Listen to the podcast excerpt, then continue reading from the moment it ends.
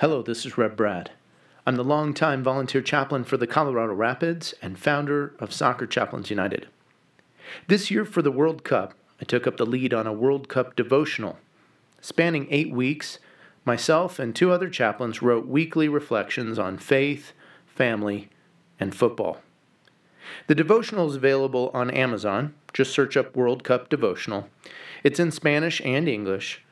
And in celebration of this world's largest stage for football, myself and Chaplain Jordan Matus will alternate readings for the next few weeks on the podcast. Stay tuned. This week's reading starts right after this. He's found the space and he's found the back of the net. Just a little off foot, thinking he's going to go far post. Not strong enough with his right hand. Whips that one in. Far post almost made him in, and they have. He has the hat trick. The second in his career. The third of the night. The hat trick hero. Talked about you're not going to be able to sustain that kind of pressure. To the corner. Goes towards the near post. And you're the angle. And what a goal! What a goal! This is Reverend Jordan Metis, one of the authors of The Light is Coming, a 2022 World Cup devotional. I serve as a chaplain with Soccer Chaplains United, and I'm also an avid supporter of Liverpool Football Club. For the podcast this week, I'm reading from the halftime reflection for week six. This week is all about peace and coincides with the World Cup final and Christmas Eve. Thanks for joining me. I hope you have a wonderful Advent season and enjoy the World Cup. Not a forced peace. Imagine it is halftime now. Are you at peace with your team's performance during the first half? What would you tell your team in the locker room? In today's world, the word peace generally means an absence of conflict or war. It's usually a sign you make with your first and second finger in the shape of a V when taking a selfie or other picture to post on social media. It's something younger generations say when leaving a gathering. It's a hope or a dream that wars would cease, arguments would never happen, and everybody would just get along.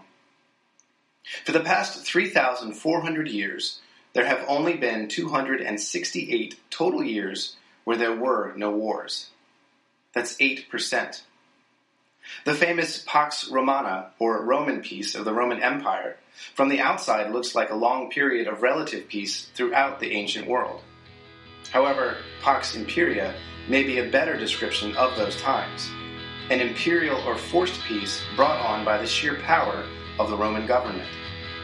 It lasted for 200 years, and the narrative of Jesus Christ occurred during the early part of that period. This Advent, we celebrate a coming offer of true peace to all believe in Christ Jesus and the joyful expectation of peace forever with God in heaven. This is why Jesus told his best friends, I am leaving you with a gift peace of mind and heart. And the peace I give is a gift the world cannot give.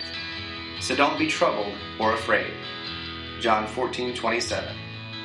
Relationship with Jesus means peace for his followers and friends. Peace also comes from knowing there is a God in heaven who has known you and loved you since the beginning of time. And when we walked away from him in sin, he offered a way back to peace with him through the blood of Jesus Christ. He offers us eternal fellowship with him. Until then, God has given us the gift of prayer to lay all our worries, fears, burdens, and anxieties before Him to restore our peace.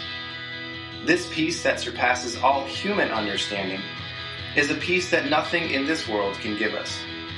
Peace not forced upon us, though He has the power and authority to do so, but peace offered to us as a choice. Philippians 4 6 through 9 says, Don't worry about anything. Instead, pray about everything. Tell God what you need and thank Him for all He has done. Then you will experience God's peace, which exceeds anything we can understand. His peace will guard your hearts and minds as you live in Christ Jesus. Keep putting into practice all you learned and received from me. Everything you heard from me and saw me doing, then the God of peace will be with you. Let this halftime, this pause in the game, be a time to reflect about God's beautiful offer of unforced peace.